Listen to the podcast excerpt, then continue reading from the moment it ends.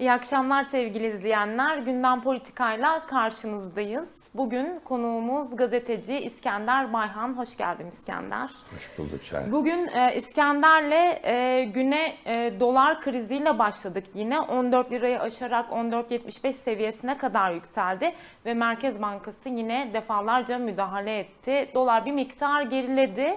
Tekstil patronu olan bakanımız, e, yeni Maliye Bakanımız Nurettin Nebati'nin güne düşen bir röportajı e, vardı ve bu röportajda e, enflasyonun altında ezilirsin maaşında ne kaybedersen ama ben bütün varlığımı kaybederim sen ne kaybedersin ki dedi. Bu ifadelerini konuşacağız ve doların 15 liraya koştuğu bu günlerde asgari ücret görüşmeleri ve metal sözleşmeleri var. Bunlar e, neler getirecek? E, bugün bu görüşmeler hangi eksende ilerliyor? Tüm bunları konuşacağız. Hemen e, Erdoğan'ın e, bu yeni ekonomi modeli meselesiyle beraber aynı zamanda yine e, bakan da yeni Maliye Bakanı Nebati de böyle bir e, ifade kullandı. Yeni ekonomi modelinde ca, cari dengenin e, sağlanması, düşük faiz bunlar savunuluyor. Ve bugün e, bir röportajında da e, tutmazsa üzülürüm bu yeni ekonomi modeli gibi bir ifadesi var. Yani biz e, kamu politikalarında ya tutarsa gibi bir ifade kullanabilir miyiz sence İskender ya da şöyle soralım tersten bu ekonomi modeli ya tutmazsa? Evet şimdi tabii iki e, yönüyle de iki soru iki yönüyle de sorduğumuz soru açısından da en çok konuşulan boyutu bu. Böyle bir program e, tutar mı? Tutarsa ne olur? Tutmazsa ne olur? Tartışması açısından ama tutar mı sorusu yanıtı açısından görünen o ki e, Türkiye'de çok az kişi tutacağına inanıyor. Nebati Bakan Nebati'nin açıklamalarına bakınca da e, bize inanırsanız tutar gibi bir e, değerlendirme yapıyor. Yani bu pro, e, böyle bir programın tutmasının koşulu e, bu programın tutacağına e, bütün kamuoyunun, bütün halkın, herkesin, bütün yurttaşların inanması gibi bir e, şey çiziyor yani. Da- Davos böyle bir bağıntı kuruyor. E, bu bence e, tutmayacağının bir göstergesi olabilir. Yani eğer böyle bir bağıntı kuruyorsanız, bir dönem izlediğiniz bir ekonomi politikasının e, karşılık bulup bulmaması, sonuca ulaşıp ulaşmamasına ilişkin kurduğunuz bağıntı ona inanıp inanmamakla sınırlı oluyorsa bu büyük olasılıkla tutmayacaktır. Çünkü e, çok az vatandaş inanıyor. Dolayısıyla şimdiden eğer buysa ölçütü tutmayacağını söyleyebiliriz. Çünkü toplumun, halkın, işçilerin, emekçilerin büyük çoğunluğu e, bu gidişatın kısa vadede düzelmeyeceğini düşünüyor. Bu- İktisat çevreleri de, ekonomi çevreleri de e, böyle bir e, programın e, hatta program olup olmadığı bile sorgulanıyor. Bunun bir program, bir yeni ekonomik program olup olamayacağı da sorgulanıyor. Deniliyor, hayır Çin modeli Kore değil. modeli deniliyor. E, bu bir Türk modeli dedi bugün bakan. Evet yerli ve milliymiş diye söyleyebiliriz bu programda. Ama bence kritik 2-3 nokta var bu söylenenlerde, program üzerine yapılan tartışmalarda. Bunu daha önce Erdoğan da e, Katar gezisinden dön- dönüşünde yaptığı bir röportajda söylüyordu. Nebati'nin de bu değerlendirmesinde bu programın tutup tutmaması ve programın nasıl bir program olduğu, amacının ne olduğuna ilişkin açıklamalarda bence kritik iki nokta var. Biri bu senin söylediğin yani e, ücretiyle geçinen e, işçilere, emekçilere söylediği siz ne kaybedersiniz ki e, burada e, en fazla enflasyonun altında ezilirsiniz. Ama ben kaybedersem bin işçi işsiz kalır, babamdan kalma bütün mirasımı kaybederim gibi bir yaklaşımla söylediği. Ee, izleyicilerimize bunu hatırlatalım çünkü takip etmeyenler olabilir. Benim hem diğer sorumdu e, aynı zamanda da oraya bağlamış olalım. Şimdi bir e, röportajında e, sen maaş alıyorsun en fazla neyini kaybedersin enflasyonun altında ezilirsin ama ben bütün varlığımı kaybederim bu iş düzelmezse eğer dedi. Bütün var- va- mal varlığından bahsettiği de kendisi aynı zamanda bir patron, tekstil patronu ve bin kadar işçisinin olduğunu ve ben bütün aslında bunu bir sanki böyle ben bu işi çözeceğim siz merak etmeyin gibi bir güven vermek için söylüyor ama bunun satır aralarında sanıyorum başka şeyler yatıyor bu Tabii açıklamayla beraber. işte inanmanın bir e, ne diyelim inanmanın kendisi açısındanki e, gerekçesini ve kendisinin de aslında ne kadar büyük risk aldığını söyleyerek bir köprüsünü kurmaya çalışıyor. Yani buna inanmak lazım. İnanmasam yapar mıyım? İnanmazsam benim başıma da şu gelir gibi e, Dolayısıyla kendisi açısından da doğacak kişisel sonuçların, kötü sonuçların e, ne kadar büyük olduğunu söyleyerek gene aslında inanmaya, inanarak bu iş olacağı bağlayan bir çer- çerçevede söylüyor kendisi Yani bunu. güve- güven mi vermeye çalışıyor piyasaya? Bu ifade güven e, verir zaten, mi? Zaten onun devamında, açıklamasının devamında bunun için bir toplantı yaptığını, orada da banka temsilcileriyle, e, sermaye temsilcileriyle bu noktada e, bir güven vermek üzere ve aksinde olumlu da olduğunu söylüyor. Ama burada işte dediğim gibi mesele eğer güven güvensizlikse, onu konuşacaksak bu e, gün toplumun büyük bir çoğunluğu ve birçok iktisatçı bunun olmayacağını söylüyor. Dolayısıyla bu açıdan bile e, bir güven tesis edemediğini programın dolayısıyla da tutmayacağını söyleyebiliriz bugünden. Ama peki bunu söylerken arada bazı bence önemli şeyler de oluyor. Bu programın hatta Erdoğan'ın da dönüş e, daha önce de söylediği, Katar dönüşü de söylediği bu ekonomik kurtuluş savaşı ve onun programı bu. Yeni ekonomik program. Dolayısıyla bunun bazı bence birçok yönü var konuşulabilecek ama Bakanın açıklamalarında kilit birkaç bence öne çıkan nokta var. Nasıl bir program olduğunu anlamamız açısından. Nasıl bir ekonomik kurtuluş savaşı veriliyor? Bu yeni programda nasıl bir program diye. İşte bu sözler aslında yani eee, enflasyon karşısında milyonlarca kişi ezilecek. Nebati gibi kapitalistler de kurtulacak. Yani programın aslında normal şeyini okursak bağıntısını söylenen cümlelerin kendi iç bağıntısındaki asıl e, görülmesi gereken gerçeği söylersek yani siz benim kurtulmam için bu kadar büyük aldığım riskten kurtulmam için en fazla enflasyon altında ezileceksiniz. Ne var ki sesinizi çıkarmayın. Enflasyonun altında ezilmeyi göze alın ki benim gibi büyük kayıplar olmasın. Yani siz enflasyonun altında ezilseniz de çok önemli değil bu memleket için. Çok mesele değil. Ne kaybetmiş olursunuz. Ama kapitalistler çok şey kaybeder. Benim gibileri çok şey kaybeder. Onun için bu programı destekleyin. Hemen İkinci bir- 2001 e, yılı krizi için söylediği ifadeler vardı bakanın. Şimdi bakan o zaman tekstil e, patronu aslında 2006 yılında bir röportaj yapmış ve 2001 krizinden ne kadar e, bu söylediğinle bağlantılı olduğu için hatırlatmak istedim. E, ne kadar büyük bir fırsat yarattığını ve e, 2001 krizinin kendisi açısından ve e, tekstil alanına girip büyük bir e, bu e, alanı fırsata çevirdiğini de söyle, söylüyor. Bir taraftan da bu bakan, e, bu e, patron bugün için bir bakan olarak yoluna devam ediyor. E, Tabii sıkı bir kapitalist bakan olduğunu gösteriyor bence de. Tam su katılmamış bir kapitalist bakan Nebati. Ama orada bence ikinci bir nokta daha var bunu söylerken. Bunu da şöyle bir yere bağlıyor sonuçta. Diyor ki çünkü kaybedersek bak e, kurduğu bağıntıda aslında birinci noktada söylediğim husustaki şeyi burada da çelişen bir noktadan e, ya, bence doğru olmayan asla gerçeği yansıtmayan bir yere bağlıyor. Kaybedersek hep birlikte kaybedeceğiz. Kazanırsak hep birlikte kazanacağız. Şimdi bunu Erdoğan da Katar dönüşü bu yeni program ekonomik kurtuluş savaşının Kurtuluş Savaşı, ana mantığı, ruhunu ifade ederken söylüyordu. Şimdi böyle mi oluyor? Böyle olmuyor. 2001 için söylediğini de düşünürsek böyle olmuyor. Böyle de olmayacak zaten. Yani hiçbir zaman e, halk, toplum, Türkiye toplumu, Türkiye toplumları, e, Türkiye halkı veya Türkiye gibi toplumlar ülkelerde e, bu tip politikalardan bütün toplum kazanıp bütün toplum kaybeder gibi bir bağıntı veya böyle bir sonuç çıkmaz, böyle bir bağıntı kurulamaz. Mutlaka bu politikaların kazananları ve kaybedenleri ayrı ayrı toplumsal sınıflar olacak. Yani ne, onun için ben birincisinde söylediğinin aslında gerçek mantığı şunu e, ifade ediyor diyorum. Bu programla e, milyonlarca e, ücretiyle e, geçinen, geçinmek zorunda kalan, emek gücünü, alın terini satarak geçinen milyonlar ezilirken en fazla işte enflasyon altında ezilirsin, enflasyon karşısında ezilirsin dediği şey budur. Birileri kazanacak. Nebati kazananların tarafında 2001 krizinde de kazananların tarafında burada da kazananların tarafında olacak olduğunu bu programın karşılık bulması veya hay- hayata geçmesiyle. Ama burada kritik nokta şu, e, halk böyle düşünsün isteniyor. Erdoğan da öyle diyor. Mesela biz faizi ne diyor dönüşte? Diyor ki biz faizi e, düşürerek e, tabii haksızlıkları engelliyoruz. Çünkü yüksek faiz fakirin daha fakir, zenginin daha zengin olmasını sağlıyor. İyi de yüksek kur neyi sağlıyor? Neye yol açıyor? Yani yüksek faiz fakirin doğru, fakiri daha fakir, zengini daha zengin yapıyor. İyi de yüksek kur ne yapıyor? O da zengini daha zengin, fakiri daha fakir yapıyor. Dolayısıyla burada Programın ve ekonomik kurtuluş savaşının ikinci mantığını görüyoruz.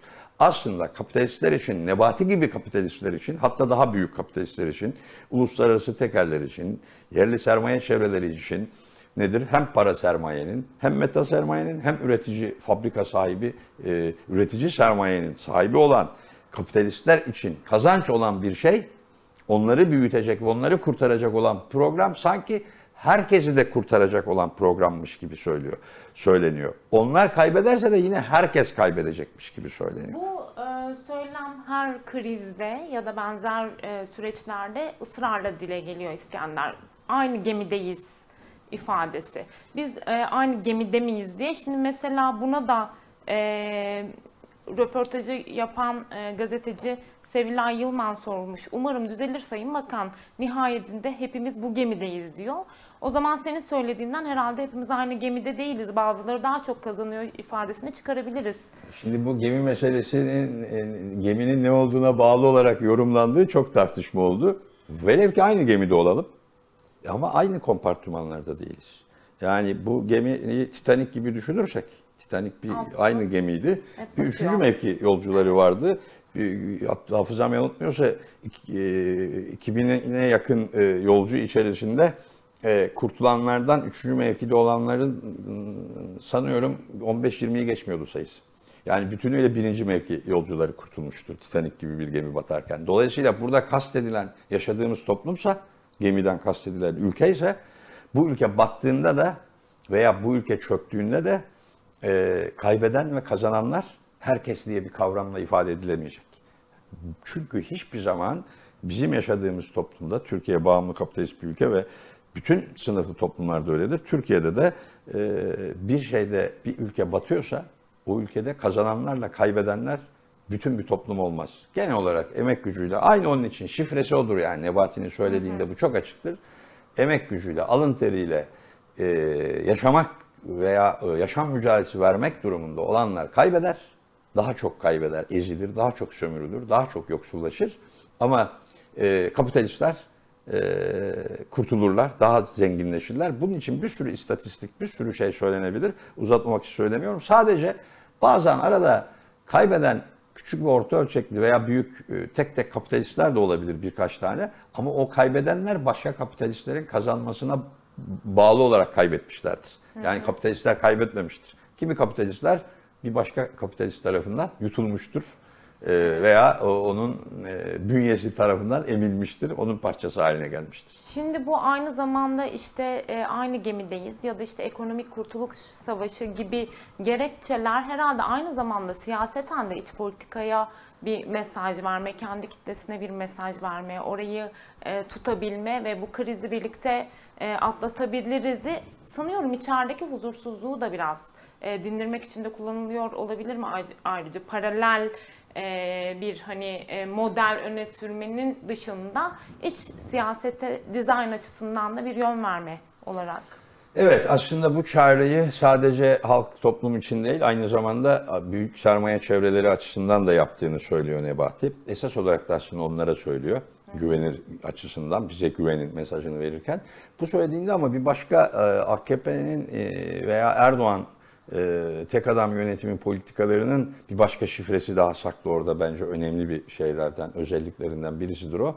Genelde artık işçiler, emekçiler, halk yaşayarak bazı gerçekleri görmeye başlamışsa, memleketin izlenen politikalarının kendisi açısından yarattığı yıkıcı kötü sonuçları çok ağır hissetmeye başlamışsa, böyle dönemlerin içinden geçiliyorsa, e, Erdoğan yönetimleri bunu ustaca bir biçimde e, politik bir sorun haline getirip, yani e, ekonomik, e, toplumsal, sosyal ciddi problemleri, sınıfsal farklılıkları bir e, politik kamplaşma sorunu haline getirip politik mesele gibi işte ekonominin kurtuluş savaşı kavramı da bunun bir aslında yansımasıdır. Böyle ifade ederek e, savaşan tarafın e, kendisi olduğu ve dolayısıyla mantıken de Evet. onun tarafında olmak gerektiği gibi bir sonuca bağlar. Burada da aynı şey yapıyor. Bütün bir topluma e, 2008'in e, ikinci yarısından sonlarından itibaren sonra da pandemiyle birlikte gelen büyük yıkım, kriz ve yoksullaşma sürecinin e, geçim ve ayakta durma, yaşama kavgası açısından ki olağanüstü ağırlaşan koşulların e, öğrettiklerini ya da yarattığı tepkiyi, öfkeyi bir politik olarak e, hükümetin yanında olup olmama, e, düşmanla hükümet arasında bir savaşta e, Erdoğan'ın yanında olup olmama ikilemi olarak ortaya koyuyor. Öyle olunca da tabii e, daha başarılı olduğunu düşünüyor halkı yedekleyebilme açısından. Zayıflayan, etkisinin kitleler üzerindeki yiten itibarının, düşen e, itibarının kazanılması açısından bir avantaj olarak görüyor. Bu da bence bir, bir başka e, Erdoğan tarzı siyasetin veya tek adam yönetimi siyasetinin e, bir başka karakteri diyebiliriz. Evet şimdi bir taraftan da bu kaybedenler meselesini en çok kaybedenler tartışmasını biraz e, asgari ücret tartışmalarıyla beraber değerlendirmeyi isteyeceğim İskender. Şimdi e, asgari ücret görüşmeleri sürüyor. E, aynı zamanda e, metal sözleşmeleri de e, taslakları imzalanıyor, görüşmeler yapılıyor. Bir taraftan böyle bir süreç yaşıyoruz ve tam da bu süreçte doların 15 liraya koştuğu bir dönem. E, haliyle bütün e, ücret artışları bu dönem e, gözüküyor. Ben bir örnek vereceğim. Hani asgari ücret meselesi üzerinden değil ama bir haber düştü. Şehir hastaneleri mesela dövizle e, kira ödüyormuş. E, 2022 yılında 14 milyar 91 milyon lira ödeneceği belirtilmiş. Yani 2022'de özür diliyorum. 2022 yılında 14 milyar 91 milyondan bahsediliyor. Bu 15 Ekim'de bu bütçeyi dolar olarak hesap ettiğimizde 1 milyar 520 milyon dolar ediyor. Yani şu anda 1 milyar 520 milyon dolar demek e, 21 milyon TL karşılığı var demek. Yani kira olarak biz Ekim ayında 14 milyar bütçe ayırdık. Bugün e, Aralık ayındayız. Bugün 21 milyar ödeme yapacağız. Aradaki fark çok ciddi bir Büyük fark. bir fark. Evet. Bunu dolara e, dış borca endekslediğinde çok farklı, asgari ücrete endekslediğinde nasıl bir büyük bir erime durumu söz konusu ve bütün bunlar görüşmeler asgari ücret hepsi dolar e, kuru bu ekonomik enflasyon tablosunda yapılıyor. Nasıl yorumlayacağız? Evet. Şimdi tabii büyük hani kim kaybediyor, kim kazanıyor meselesi açısından baktığımızda bir başka boyutu daha oldu bu senin verdiğin örnekle. Bence önemli boyutundan birisi de bu. Bu program zaten e, öngörüleri açısından da istikrarlı bir öngörü yapamayan da bir program. Çünkü dediğin gibi dün kur üzerinden yapıp e, rakamlandırdığım birçok şeyi kurdaki bu bir kur krizi haline dönüşmüş ve sürekli kur atakları haline dönüşmüş bir ekonomide e, asla e, bütçenizi de bir ay sonrasını, iki ay sonrasını öngördüğünüz gibi yapamayacağınız da göstergesi. Çünkü e, işte 14 milyarlık gider gösterdiğiniz şey 21 milyar yani 7 milyarı bir ayda 7 milyar TL e, gideriniz artmış. Dolayısıyla şu andaki bütçe hedefleri açısından da dolar bazında, kur bazında bir istikrardan, tutarlılıktan söz etmek mümkün değil. Şimdi bu kayıplara geçmeden, geçerken daha doğrusu çarpıcı bir şey bu. 10 Aralık'ta Yeni Şafak yazarı bu Hasan Öztürk'ün bir söylediği bir şey var. Bu bizim e, işçilerin, emekçilerin asgari ücret ücretiyle geçinenlerin ne kaybettiği açısından ve kimin kazandığı bu işlerden bence çarpıcı bir itiraf gibi bir yazı aslında bakarsak. O Erdoğan'a sahip çıkamadığına yazmış yazıyı ama şöyle şeyler, kısa cümlelerden şöyle diyor mesela. Ee, 10 Aralık'ta Hasan Öztürk Yedi Şafak'ta yazıyor bunları. Makam arabalarına bindiniz, makam koltuklarına oturdunuz, eminizi, emrinize binlerce bürokrat, binlerce memur, binlerce işçi verildi. Kamunun imkanları sunuldu. Ömrünüzde görmediğiniz itibarı gördünüz. Bütün bunları ama bir adamın, uzun adamın arkasına sığınarak yaptınız. Sonra devam ediyor. Lüks arabalara bindiniz. Her köşeye bir gökdelen diktiniz. Zenginleşip palazlandınız. Banka hesaplarına dolarları, euroları doldurdunuz. Dünyalıkta sınır tanımadınız. Emniyet şeritlerini kendi tahsis edilmiş sandınız. Bunları hep Erdoğan'ın sayesinde yaptınız. Şimdi bakar mısın? Erdoğan'a karşı Erdoğan'ın uğradığı bir ihanetten söz ediyor ama Erdoğan'ın ne yaptığını da Söylüyor. pro- nasıl bir program uygulayıp ne yaptığını da söylüyor yani. Derler ya e, me- e, şecaat arz ederken şirkatini söyler. Yani durum arz ederken gerçekleri söylemek zorunda kalır. Şimdi vaziyet bu. Şimdi bunu peki bu işçiler emekçiler açısından ne oldu ve asgari ücret için nasıl oldu? Üç tane toplantı yaptı değil mi asgari ücret tespit komisyonu? Evet. Ve daha başlarken bir an önce asgari ücreti açıklamak üzere yaptı. Dediler ki Madem ki memleketin durumunu kabul ediyoruz, artık ortada da bunca gerçek varken ta bir daha yılbaşını falan beklemeye gerek yok. Bu işi bir an önce bitirelim. Ne oldu? Şimdi asgari ücret tespit komisyonunun dördüncü toplantısının ne zaman olacağını tarihini de bilemiyoruz. Neden bilemiyoruz? Çünkü asgari ücret tartışması bile 3500 lirayla 4000 arasında yapılıyor. Ve 3500 lirayla 4000 arasındaki yükü kim nasıl paylaşacak diye bir tartışma oluyor. E, tartışma sürülüyor ve burada bile mutabık değiller. Yani bugün artık 4000 lira bile olsa asgari ücret yani tartışılanın en üst rakamı bile verilse daha Ocak ayı sonu veya Şubat ayı başı itibariyle açlık sınırı bir ücret olarak e, kayda geçecek olan bir asgari ücretin tartışması yani açlık sınırında bir asgari ücretin tartışması bile çözülemiyor. Ve bir mutabakata varılamıyor. Bu açıdan düşünürsek de bu programın kaybedenleri aslında 4000 lira asgari ücreti bile e, çok görüp onu bile e, bir pazarlık konusu şeyle 3500 ile 4000 arasında mı olsa 3700 mü 3800 mü olsa diye tartışan bir e, e, asgari ücret tespit komisyonu hükümet, sermaye ve sendikal bürokrasi üçgeni belirliyor. Orada bu bile e, çok görülüyor emekçiler açısından. Dolayısıyla aslında bu programın bu ekonomik kurtuluş savaşının asgari ücretliyle çalışanlar ve genel olarak ücretli çalışanlar açısındaki boyutunu da bu bence çarpıcı biçimde ortaya koydu. Şimdi dolar e, asgari ücret görüşmeleri başladığından e, bugüne kadar bu görüşmeler sürecinde bile dolar endeksi baktığımızda çok ciddi bir kayıp var. Sadece bugün için %7'lik bir kayıp var. Evet. e, yani aslında. bugün 206 dolar sabah 206,5 dolar asgari ücret ama 4-5 saat içerisinde e, 195 dolar. Evet, Yani 10 dolar. Biz, De- e, 4-5 saat içinde 10 dolar erimiş. Evet biz ama hala 3500 ile 4000 arasında kilitlenmiş bir rakam konuşuyoruz ve biz bunları tartıştıkça paramız değer kaybediyor Şimdi aslında. daha bir şey yapalım. 4000 lira olduğunu kabul edelim asgari ücretin ve bugünkü kur üzerinden hesap yapalım. Yani 14,5 liradan hesap yapalım. 2001 yılı 2021 yılının başındaki asgari ücret 381 dolar. Evet. 4000 dolar yaptıklarında bile o seviyeye çıkmıyor. Evet sanıyorum e, Yani asgari aynı ücret. seviye Tabii şimdi iki- düşünürsek 5500 gibi bir rakam konuşmamız 5300 lazım. evet 5300 5500 gibi o da tabii kur 14,5'ta Ve kalırsa. kalırsa, evet, yani artış olmazsa. 4000'i bu zor bir hesap değil yani 4000'i 14'e böldüğünüzde 4000 lira bile yani 4000 lira bile olsa e, o zamanki e, 2021'in başındaki seviyeye gelemiyor asgari ücret. Artı 2000 niye? Çünkü 2021'in Ocak ayında 1 dolar 7.41 lira. 7 lira 41 kuruş ve asgari ücret karşılığı 381 dolar. Şöyle 2000. söyleyebilir miyiz o zaman? Şimdi yani 190 bugün dolar. için Evet bugün için hani 4000 lirayı e, 2800 liralık bir asgari ücret var e, bugün. Hani 4000 lira gibi bir rakam konuşuyor. Diyelim ki 4000 lira, 1000 liradan fazla bir zam öngörülüyor şimdilik. Ve bunu Erdoğan aslında e, biz işçimizi e, ezdirmeyeceğiz diyerek bir propaganda Fevkaladenin olarak fevkaladenin fevkinde bir rakam olarak 4000 lirayı sunuyor.